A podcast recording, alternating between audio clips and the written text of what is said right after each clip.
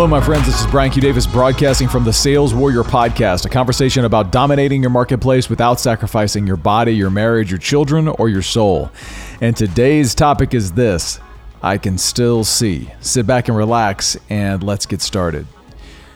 So, 33 years ago, on this day, July 5th, I did something stupid. It was the day after, obviously, all of the fireworks on July 4th. And it was a normal summer afternoon. My chore that I'd been assigned to by my dad had been to clean up the driveway of our house, which was full of all of the remnants of all of the fireworks that we had set off. Now, in a small town in North Louisiana, like it's different than big cities, right? We can go buy all of the explosives that we want for July 4th.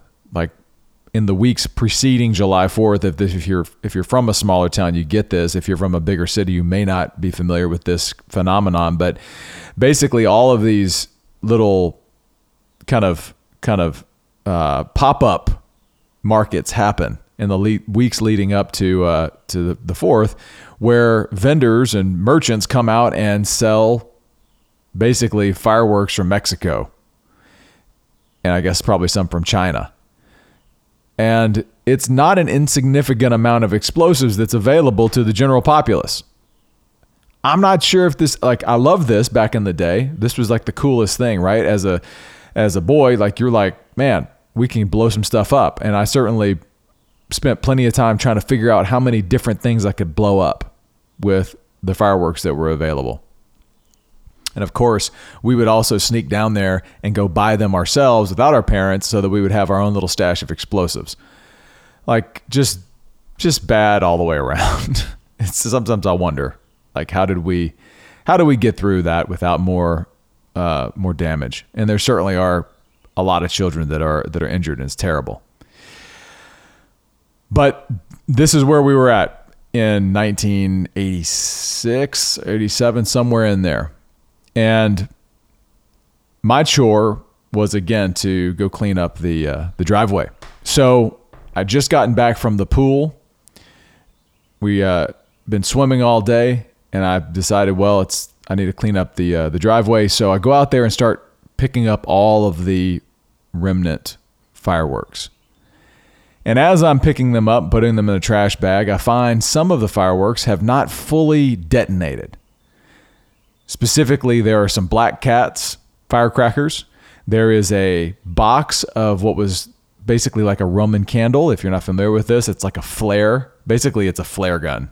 It's like the equivalent of a flare, like shoots up in the air. It's a it's different colors and things like that. But this was a box of Roman candles. It was kind of a square, kind of six by six cube of like 24 shots, and only about half of them had actually gone off. So I grabbed those and I, and I realized, wait a minute, like, why am I going to throw these away? This will be cool. Like nobody's around. I could, I could go, I could go blow these up. Now remember, this is a 10 year old boy. So what does that 10 year old boy do? He goes and gets some matches, some matches, easily accessible and goes into the back of the yard. Now, we lived in a small town, very large yard, and in the back of our yard was a shed tool shed that my dad had all his stuff in. Where did I take these fireworks? Behind the shed, of course. Why would I do that? Because I knew what I was doing was wrong and I wanted to keep it secret. I take the uh, I take the, the fireworks out, lay them all out in the back there, and light off the first black cat. Boom. Okay, that was kind of cool. Do another one. Boom. Also cool. Oh, there's an ant hill there. Some fire ants. Oh man, I got these fire ants number. I'm going to put some black cats in that. Blow up the fire ant pile. Fortunately, no ants landed on me. Then I come to the Roman candle box and I tear it open and I de- kind of deconstruct it to find the fuse. And find the fuse, set it up, get my matches out, strike the match, lean in, and light the fuse. And then nothing happens. Like I step back and like I'm looking at this, like nothing's happening, nothing's happening. And to this day, I still don't know why I did the following action, which was I walked forward and literally leaned over the box of Roman candles. And in that moment, shoo, boom, like an orange flare fired and hit me right in my left eye. Like and exploded, exploded in my face. I staggered back, holding my eye, and I distinctly remember the, the, the thought that I had, which was not, oh God, please let my eye be okay. It was, oh God, please let me get away with the lie I'm going to tell. As I staggered back, the Roman candle box continued to fire the other 11 shots, some of them starting to hit the roof of the shed and and uh, and start to ricochet back down into the yard, which had which in the July summer heat was dry and started to catch on fire. So now the the yard around me is actually starting to catch on fire as I'm sh- like stunned and struggling with the fact that now as I open my left eye, I can't really see out of it. It looks like smoky glass. I can see perfectly out of my right eye, but my left eye, it looks like it looks like like like I'm looking through smoked glass. And in the middle of that, I can't actually see anything. Like there's a there's like a, like a hole in my vision.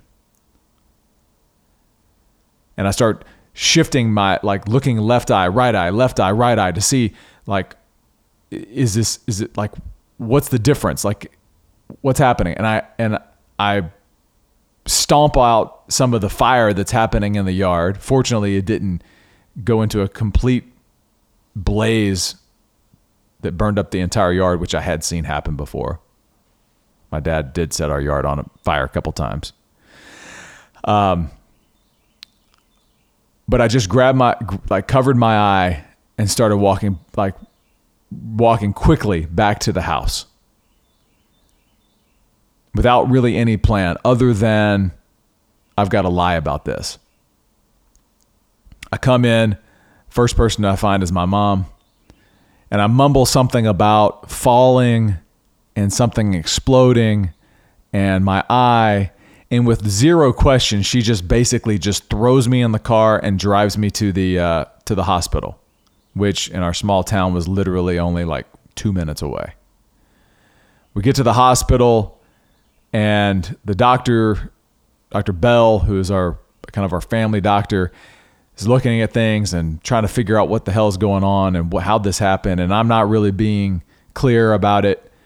And my dad shows up, and there everything's just happening really, really fast. And they decide that they need to take me to Shreveport, which is about an hour away, uh, to see an actual like an actual eye doctor, an eye specialist. And so they load me in the uh, so they, so they get me out of the bed and we start walking out of the hospital. And my dad is just like totally puzzled. I can't like he's just what the hell? Like he's he's thinking he's blaming himself. He thinks that maybe that somehow these fireworks had been smoldering from the night before. And when I was picking them up they exploded. And he's just like walking and I'll never forget this. Like we're walking out of the hospital together and I'm got my eye it's kind of patched up. They've got some some kind of bandage over it. And um, he's just like, "What? Like, how did this happen? Like, what? Like, like he's finally like, did like did you light one?" And I'm like, "Yes." I just had to admit it. And he wasn't mad. He never said anything about it. Never got in trouble. Of course, in this moment, a parent is only hoping that their child's eye is not put out. They load me in the back of the car. I head up to Shreveport. I meet this doctor about 90 minutes later, and he puts me in this apparatus and he looks at my eye and he gets this swab and he, I'll never forget this either.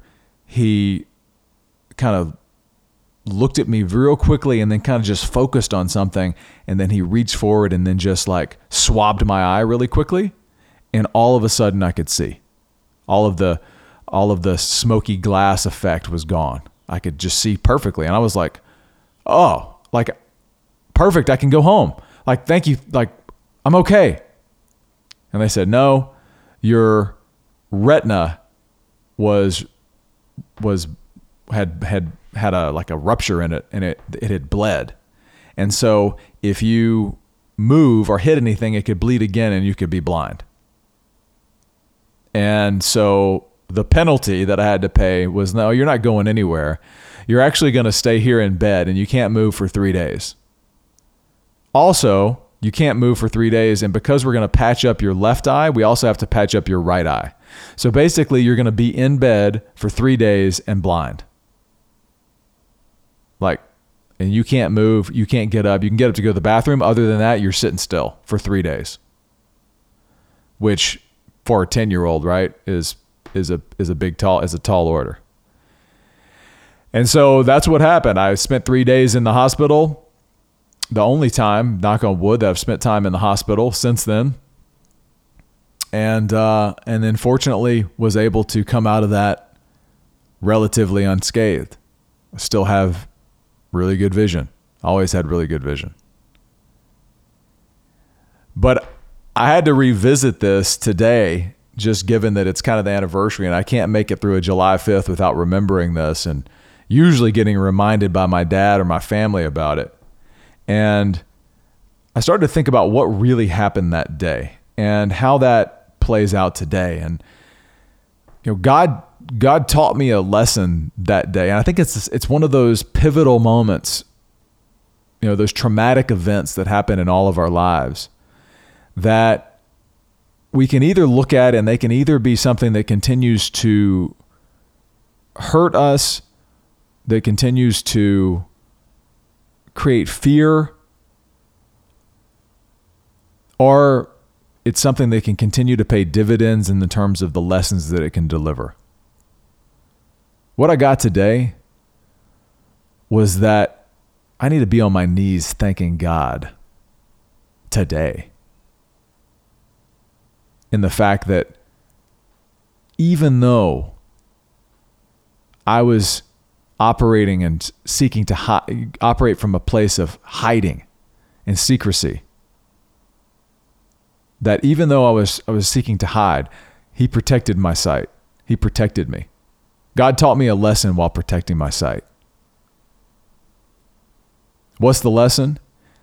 Activities in secret never serve us the truth will always be revealed. And yet, even in those secret places, God is protecting us. There's so much grace. There's so much grace that has been dealt to us that we it is hard for our human minds, the limitations of our human minds, to co- totally fathom the amount of grace that's been de- delivered to us, regardless of anything that you've been through. Like this is minor. There's been people that have been through things that are are you know horrific, and yet they still find that there is grace within that. There's a song that I discovered recently called "Blinded by." His grace.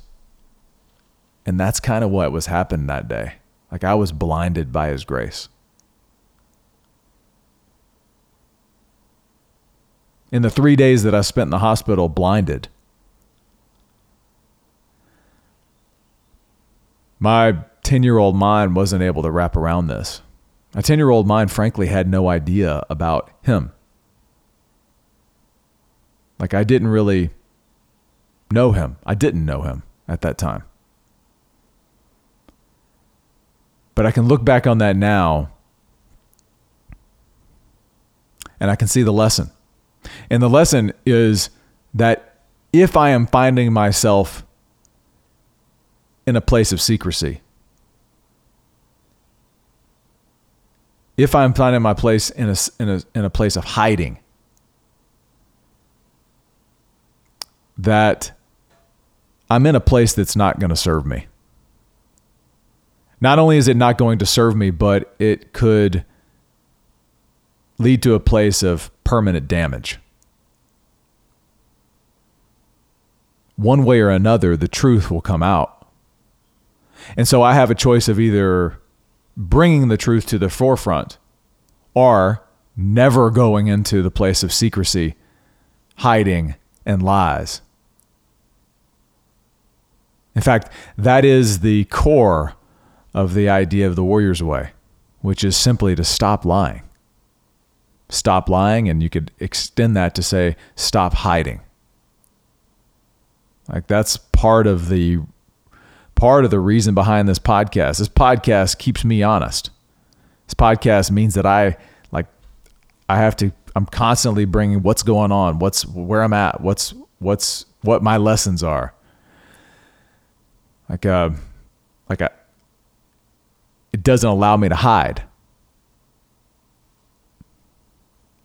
It gives me a forum to be vulnerable, to practice the reps of being vulnerable.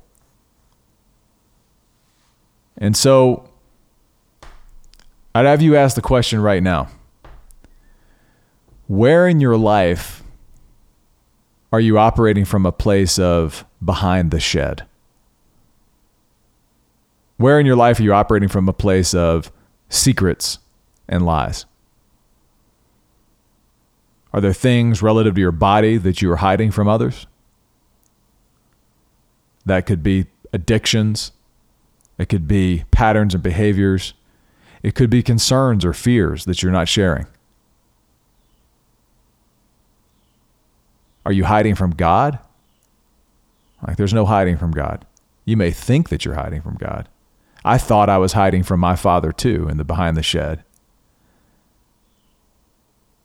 Fortunately, my heavenly father was there with me, and then secondly, my fa- my earthly father was there with me not too long after, and both of them showed me grace.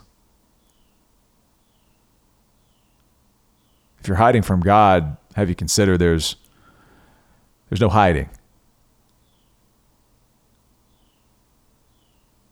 Do you have secrets in your marriage?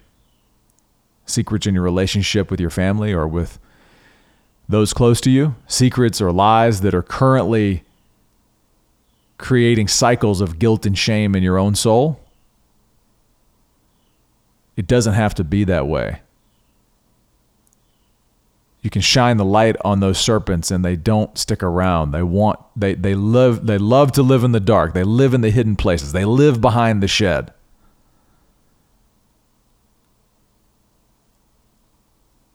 My marriage my marriage ultimately became truly secure when I realized that I had to tell my wife everything. Not just the things that had happened since we knew each other, but she needed to know everything about my life ever. Like, it's not enough to just not lie now. You have to be willing to shine the light on those secrets. I had secrets that I was holding. Nobody knew, except some of my brothers in Wake Up Warrior. And I realized my wife needed to know those too. She's the one person on earth that didn't know things about me. Once I shone the light on those serpents, the marriage, my marriage became secure. How about your business?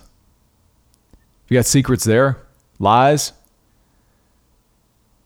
not telling the truth about the numbers, not telling the truth about the deals, not telling the truth about the way things are operating. Like it's only a matter of time before the fireworks explode in your face. One way or another, the light will shine. We see this in we see this in the business world all the time, right? How many scandals to have gone down where people thought that in their business, like nobody will ever find out. How about this college uh, tuition scandal? Like hundreds of people, they all thought it was going to be stay secret forever. No way, never does. You can you can just go through the the the the eh, you know what is it the like all the documentaries right there's so many documentaries around people trying to keep a secret in their business for years. And the longer they kept that secret, the more chaos and destruction happens when it finally comes out. Have you considered that there's a better path, which is to just expose it now and you be the one that brings things forward? God's always protecting us. Like I should have one eye instead of two right now. But in His grace, He decided to let me keep two. Perhaps so that I could recognize 33 years later what was I, what I was actually given and be able to tell that story to you right here on this podcast.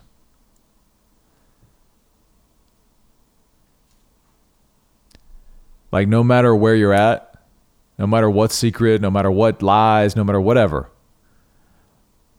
the serpents will tell you to keep it secret. And the stronger that compulsion to keep whatever that thing is secret, secret, should be the signal. The signal that it's time to put that into the light.